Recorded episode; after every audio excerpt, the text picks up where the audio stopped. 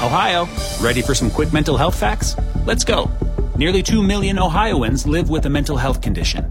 In the U.S., more than 50% of people will be diagnosed with a mental illness in their lifetime. Depression is a leading cause of disability worldwide. So, why are some of us still stigmatizing people living with a mental health condition when we know all of this? Let's listen to the facts and beat the stigma. Ohio, challenge what you know about mental health at beatthestigma.org. Okay, Roger's up next. Good morning, Roger. Yes, good morning, Bob. Morning, Thanks sir. For taking my call. Thank you for calling. I got a few questions. Try to make them quick. Okay. The first one is on. Um, I have uh, orange trees, um, and I have a real red uh, grapefruit that I'm getting little white sacks uh, up and down some of the branches, and I also this morning found it on um, a tangerine. Uh, I knock them off, they're pretty slimy. Um, what can I do to get rid of that? Probably is some sort of uh, uh, some sort of insect, probably some sort of scale insect. And I would be looking at one of the best things you can use is neem, N E E M.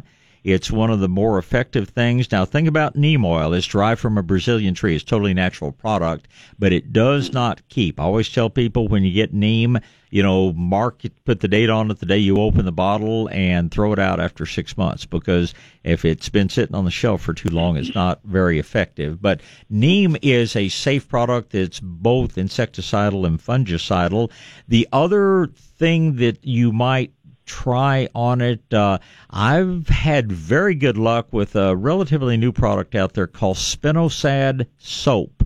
Spinosad is a natural insecticide that takes care of a wide range of insects. The insecticidal soap that it is blended with, uh, it does a very good job of smothering and getting rid of some very hard to control things like whitefly and such as that. So, um, I, I, you know, either order, I probably would try the Spinosad soap first and realize that these little, and I suspect there's some sort of scale, they look pretty much the same dead as they do alive. Now, you'll know they're dead if they stop being uh, squishy and they just turn to sort of powdery and crumbly dry.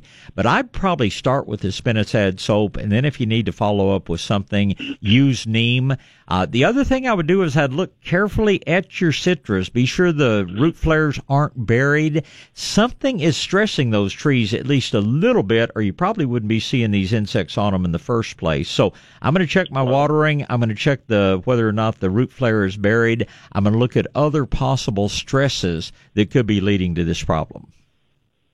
All right. They, these are white sacks, and they're slimy on the Yeah. inside, and they'll follow the one branch. Now it isn't all over the tree. Yeah. It's just one branch. And these are the uh, size of probably a match head. Uh, probably an eraser, pencil eraser, and you can flake them off. Uh, you, you take them in your hands. You really get slimy, but you can take a, a board or a brush and and and knock them off. Um, and they don't seem to come back after you knock them off. But I suspect free. I suspect it's something called cottony cushion scale. Um, that's a little bit bigger than I normally see, but cottony cushion scale, you see it on citrus, you see it on pittosporum, and um, uh, you short of, I mean, get a magnifying glass if you can, blow it up. I think you will see tiny little legs up toward the front end of it, and they have a piercing, sucking mouthpiece that they're they're they're not going to be a fatal issue with the plant. But uh, I'm I'm virtually certain that uh, that this is the insect that you're looking at on there, and the spinosad soap or the uh, and the neem both should be effective in controlling it. Um, if you look carefully, you'll finally you'll probably see the very young forms, which are actually crawlers that move about on the limb, and then they mature, they mate, they settle down in one spot and go into a reproductive mode. Hmm. Okay. Well, I'll try that spinosad and uh, see how that It's works. spinosad soap, que- not just spinosad, but spinosad soap. It's uh, Soap. yeah, Yes. it's uh, it's a that. combination, and uh, it sure works well on a lot of things. I think it'll take care of these guys for you. Okay. Um, another question. Uh, loquat. Yes. is can I trim a loquat or prune it? It is now about ten feet tall, about twelve feet around, and that delicious fruit is all over the top as well as the bottom. um, can I next spring cut about four feet off the top of that tree so I can get to them? You can certainly cut the tree back. What you want to do is be sure that you don't take away more than 40, 50% of the foliage at any one time. We don't mm-hmm. want to cut it down to just a skeleton, but we, you can certainly reduce the size of a loquat um, and if you want to get to all the fruit, you're going to have to do that. Uh, most of us just let the birds have the top part and we get the bottom part. but uh, you will not hurt a loquat by pruning it as long as you don't remove an excessive amount of the foliage at one time.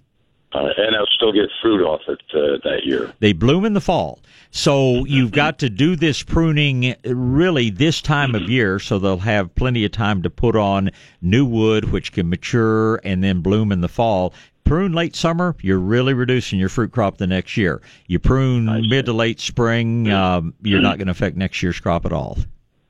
Okay. Well, that's producing a crop right now. Yeah. But um, it's because we didn't have a super hard freeze this winter. When we occasionally get that 15 degree winter, uh, it freezes all the fruit that formed in the fall, and we go for a year oh, without any of the little, as they call them, Chinese plums. But uh, probably mm, eight years, nine years out of ten, you're going to have uh, plenty of loquat fruit out there. Yeah. the other question they got. Um, we uh, I'm originally from upstate New York, up in Chateaugay, where they grow commercial potatoes, uh, mm-hmm. and I used to sell them fertilizer. And up there, um, they would use H sixteen sixteen. I, I I know that's not in your book, but anyway, uh, so we moved down here several years ago, and we've put in raised beds and growing different things. I decided to go back to growing some potatoes, mm-hmm. so I made a raised bed um, we got several loads, maybe 15 loads of um, mulch off of the road. The you know companies uh, clean up alongside the road, and they would dump it in my pasture. Mm-hmm. And now it is all down to a fine mulch, most of it. And so this year I made a mulch bed with it, two feet high, filled it in with that mulch, planted potatoes, and evidently there's more nitrogen in that than anything else. So I've got potatoes that are about 24 to 30 inches high. That is the stalk. Um, and that isn't what I want. I want it to uh, grow potatoes in, in the ground, of course. I don't see any buds yet, which indicate that it's producing uh, potatoes. Right. What fertilizer do you have down here that we can put on potatoes that well, it doesn't I grow excellent potatoes and any of the good organic products like Medina's Growing Green, Maestro Texas Tea, Nature's Creations, Premium Lawn Food. Uh, these are all things that grow very. Must, must grow. What? I'm sorry. Has to grow. Has to grow that, as I, has to grow as a liquid. Um, right with uh, the others that are dry, you only have to fertilize. Well, put the fertilizer down when you plant or before you plant, and then fertilize with your liquid has to grow once or twice a year.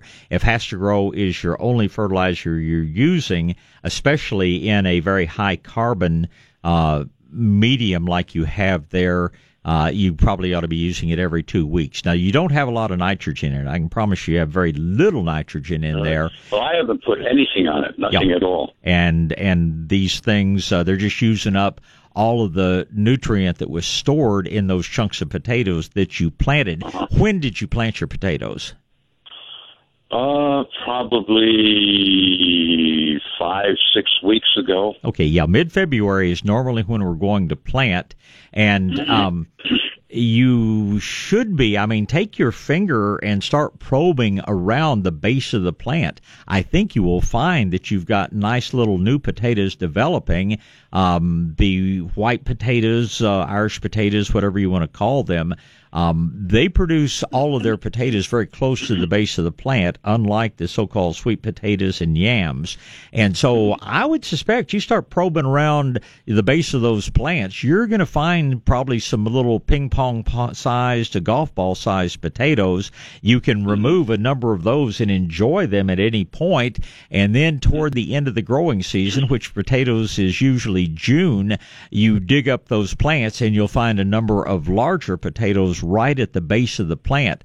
But you don't want to see flowers on those plants. You want to see them growing as much as possible. You want to see all the green foliage you can because they're going to put that energy into forming the potatoes down in your growing medium. Now, some people like to quote bank their potatoes, uh, add soil Right, to the sides of the plants. I've not found that it makes much difference, but I think you'd be surprised. I think you go out there, your index finger's going to find some nice little developing potatoes there.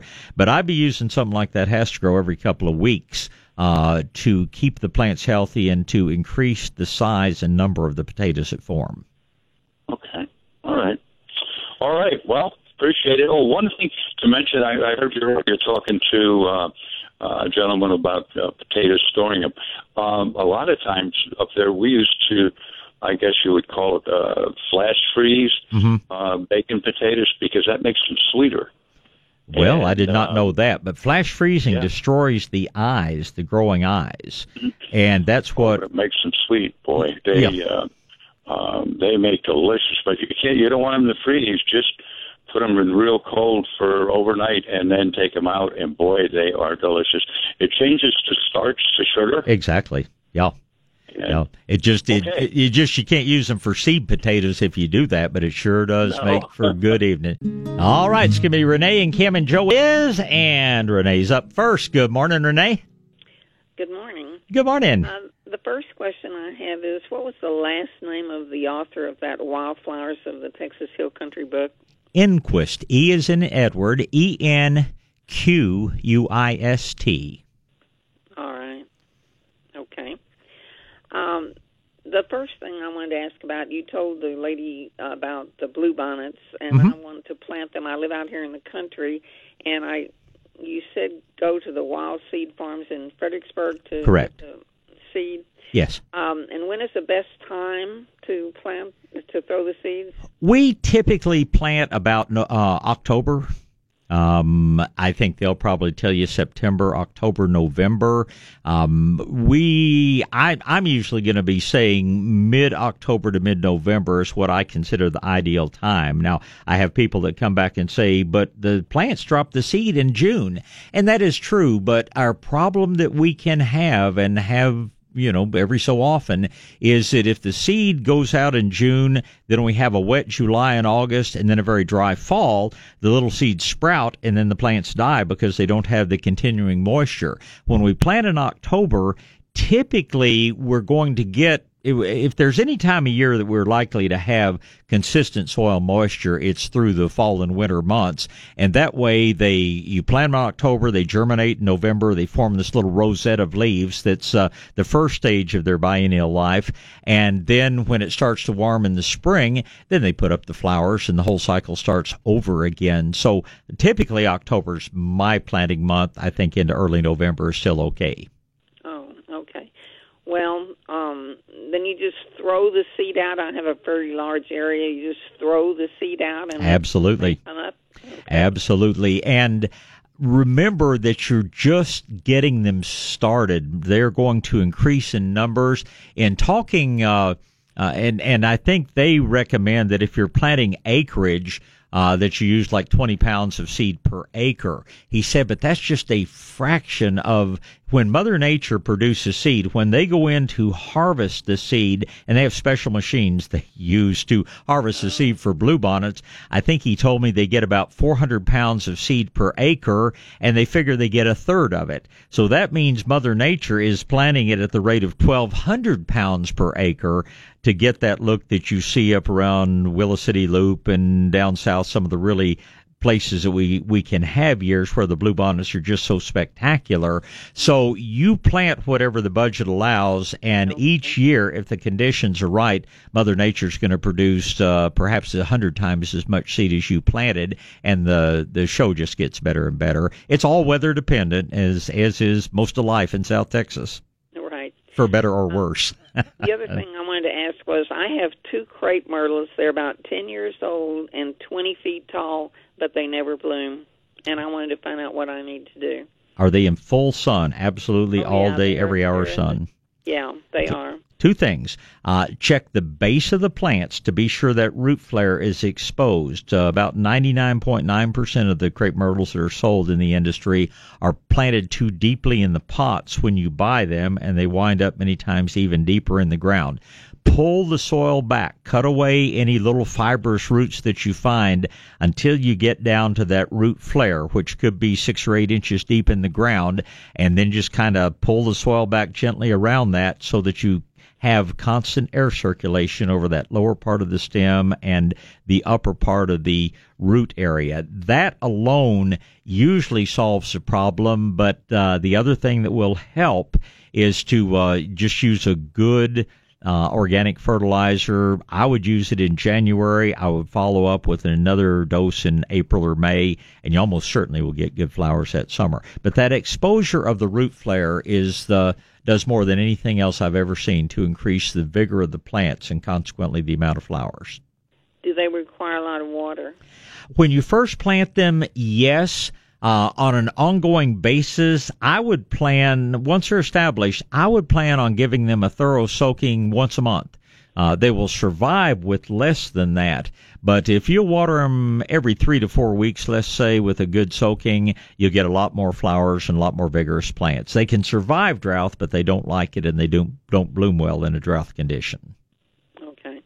Well, my last question is I would like to plant an Esperanza. I do live here in the country and we have deer. Mm-hmm. Will the deer eat the flowers? If you have a reasonable number of deer, no. If you are overrun with deer, yes, they will eat the plant, they will eat the flowers. Um, I, my business partner planted one on the side of her house initially. Uh, she screened it out the first year to keep the deer away, and after that, I don't think they ever came after it again. So you probably need to protect them early on, uh, but in the long term, probably not unless you just you know have an excessive deer herd. Mm-hmm. Okay. All right. Well, that was it, and thank you very much. It's my pleasure, Renee. Very good questions. Thank you for the call. Okay, uh, let's go ahead and talk to Kim. Good morning, Kim. Good morning. Morning. Um, I have a couple, of, actually, like maybe three. My list kept growing. um, one thing I was going to say, you, you, the the spray that you're recommending a lot now, um, the spinosad with the spinosad soap. The yes. Uh-huh. Yes. I I couldn't find that at some of my local nurseries, so I just got online and I had it in two days. So if people can't find it, it's easily available on Amazon or. Oh, good. And the other thing that is so good to know for the first couple of years it was on the market, it was available only in that premixed, ready to use, in that little hand sprayer. It is now mm-hmm. available um, in, in, a concentrate, which makes it much less expensive if you have very much of it to use. A little bit less convenient because you have to mix it yourself, but uh, goes a lot further if you want to mix it up in your own sprayer. I don't know if you're going to find that online yet or not, but in your in your better nurseries that are carrying the things they should carry, you'll also find mm-hmm. the concentrate on the shelves too. Right, and I live here in Galveston, and Tom Thumb will almost always order anything that they don't have, and sure. then sometimes I find that all of a sudden they start carrying it, so that's kind of cool. Well, and tell um, them tell them to call BWI. That's probably their principal supplier. I don't think Adams. I know Adams sells to Houston, so um, if you were to go up, uh, you know, there are probably going to be some nurseries in Houston that will have it on the shelf, but. You know, if you're in Galveston, you probably right. leave town as seldom as possible. yeah. Um, how long once you mix that? And actually, this was one of my questions that and BT, once you mix them and you have them in your sprayer, how long will they keep once mixed? If you're using distilled water, uh, it probably is several weeks. If you're using city water, not nearly as long, even well water, um, even drinking water, the spring water and things like that, the minerals and things in there can play havoc with the active ingredient per se. But where you're using clean distilled water, you will extend the shelf life, but I still wouldn't try to keep it uh, for a real long period of time. Okay. Um, now, my main question. I don't want to make sure I get this one in.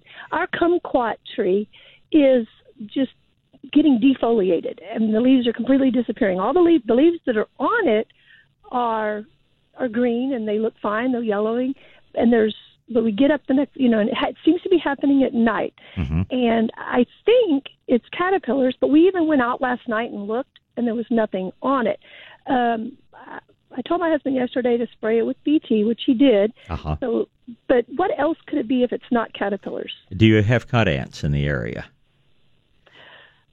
I, phew, I don't know. I don't would would there be? I don't have any ant beds in that area. Well, it's you. You would have to go searching for the bed, and it could be several hundred feet away.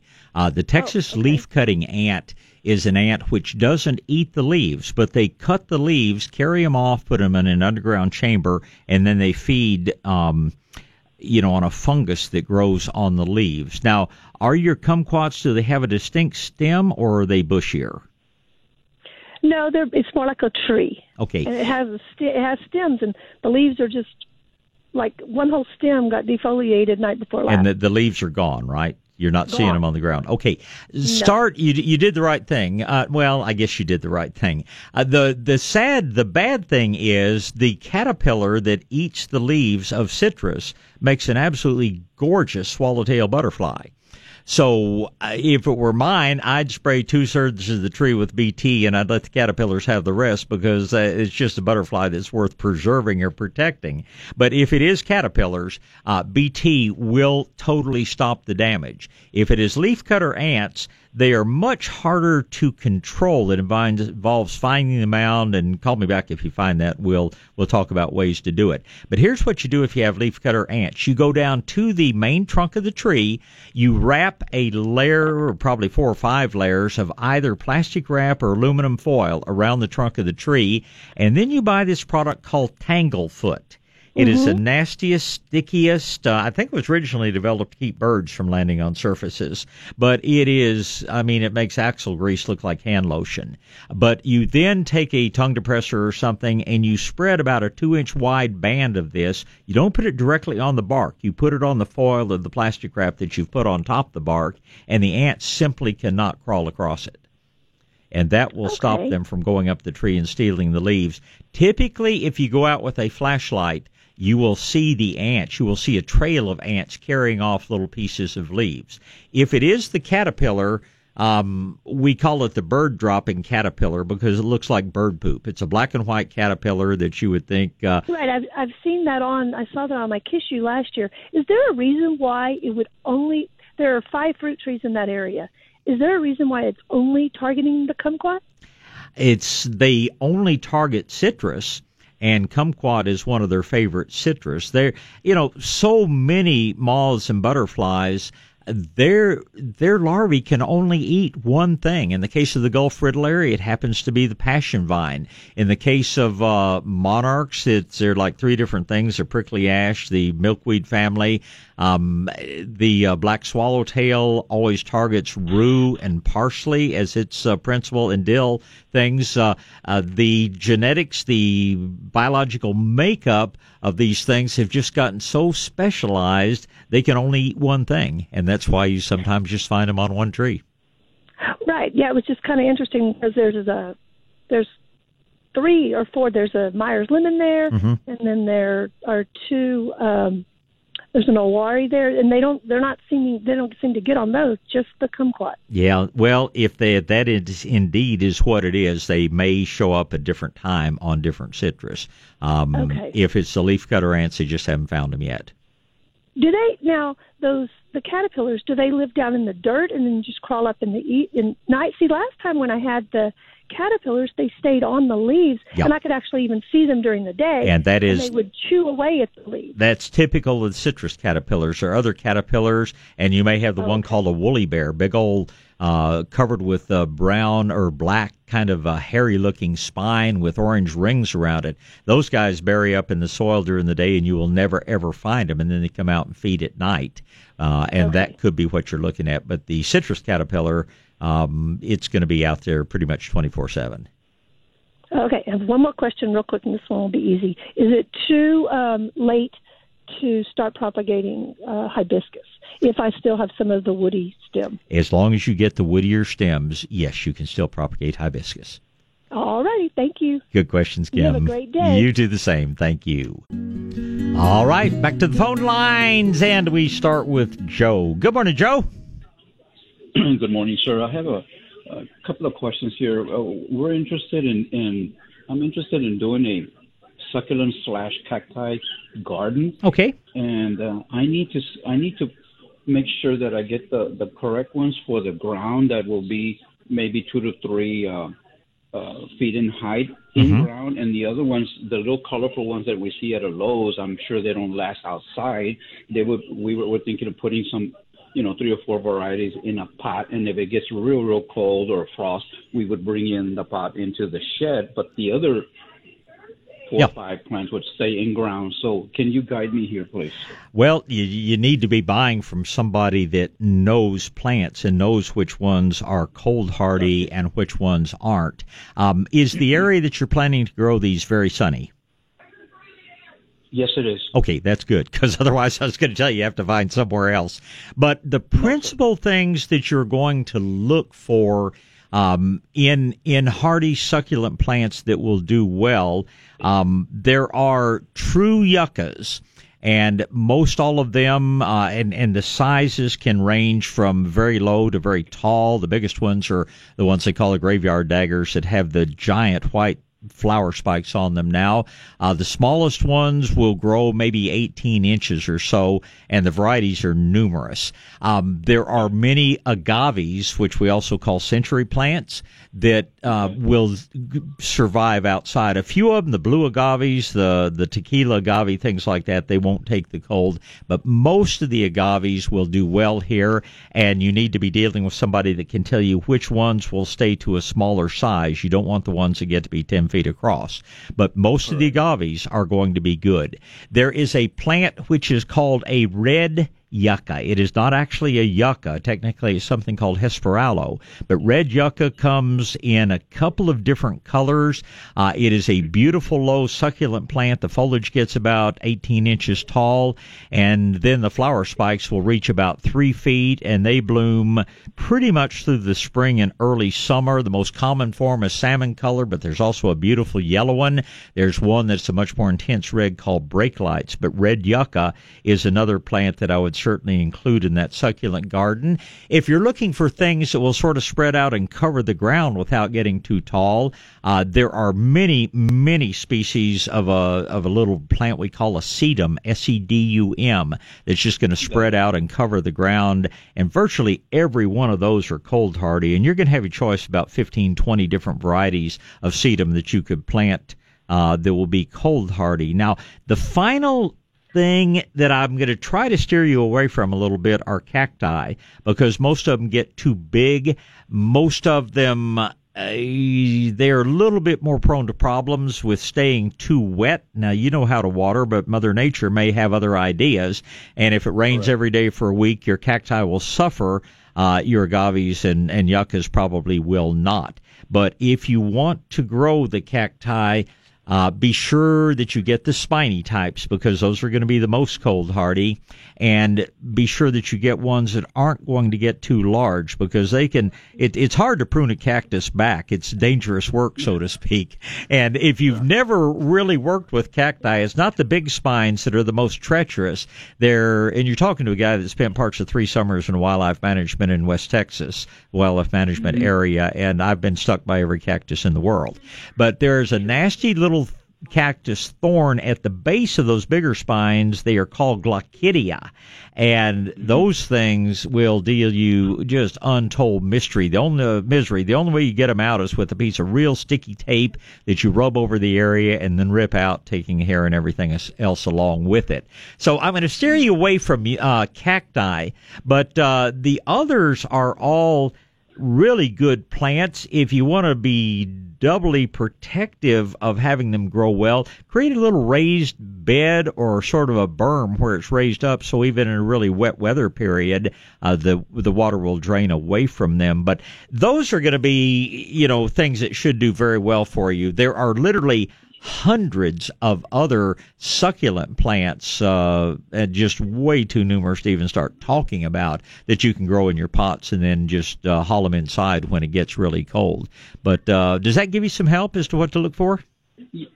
Okay, I, I got it for the in-ground for the little pots that, that I was talking about. You said I could use spiny cacti. Oh yeah, some of the succulents. you can use all kinds of cactus. Um, there are just many other succulents. There's a, a group of them which are called Haworthias, H A W O R T H I A. Uh, there are a large number of them which are called crassulas, C R A S S U L A, um, that would be very pretty in there.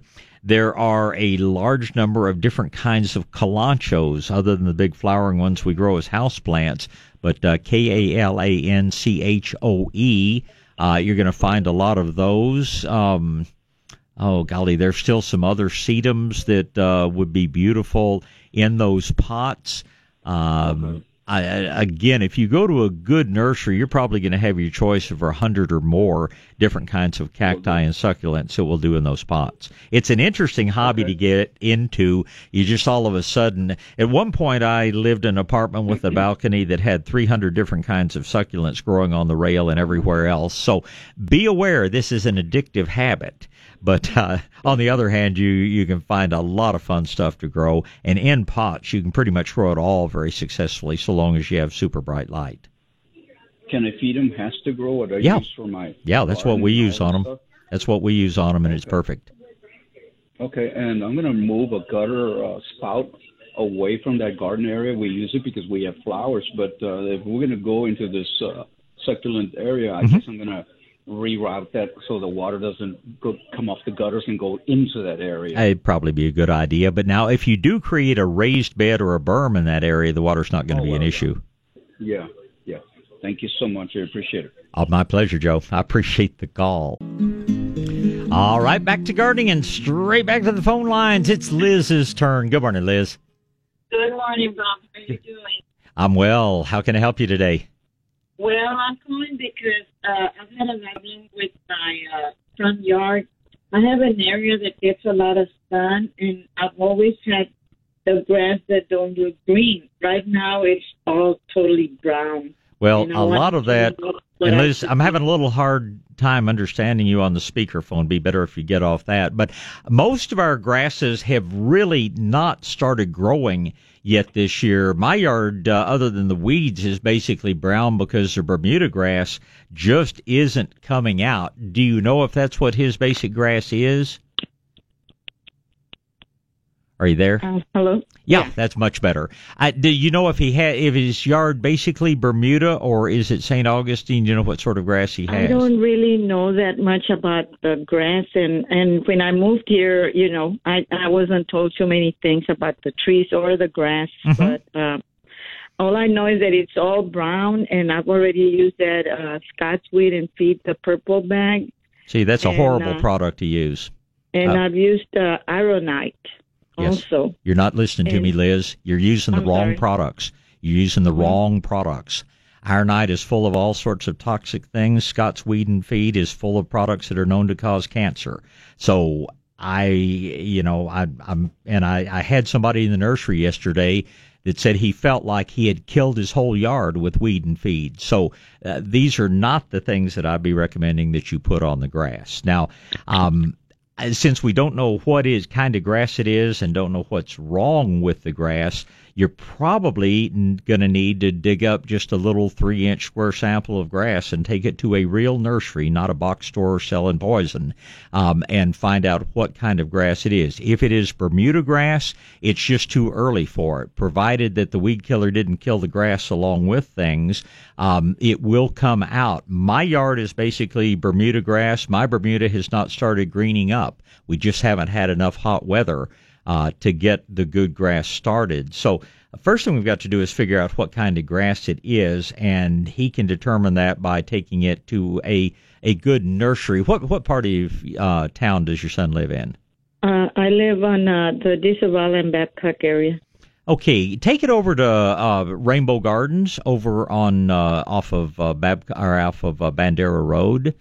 They're going to be your closest real nursery, and um, find out whether it is Bermuda or Zoysia or St. Augustine. If it is Bermuda or Zoysia, it probably just hasn't started coming out. But that stuff mm-hmm. you put on it for weed and feed, that kills a lot of grass as well. So you may have really damaged the yard by putting that on it. Don't don't ever do it again. Use one of the mm-hmm. good organic products from uh, Nature's Creation or Medina or Maestro-Gro. Um, I, I, you know, if it is a problem like it was at St. Augustine grass, you could have some dead grass from grubworm damage last year. But uh, the the first thing we need to find out what kind of grass it is, and we need to find out if it is still alive, and it probably is. Grass is just late getting started this year. The weeds are beautiful because they like cool weather.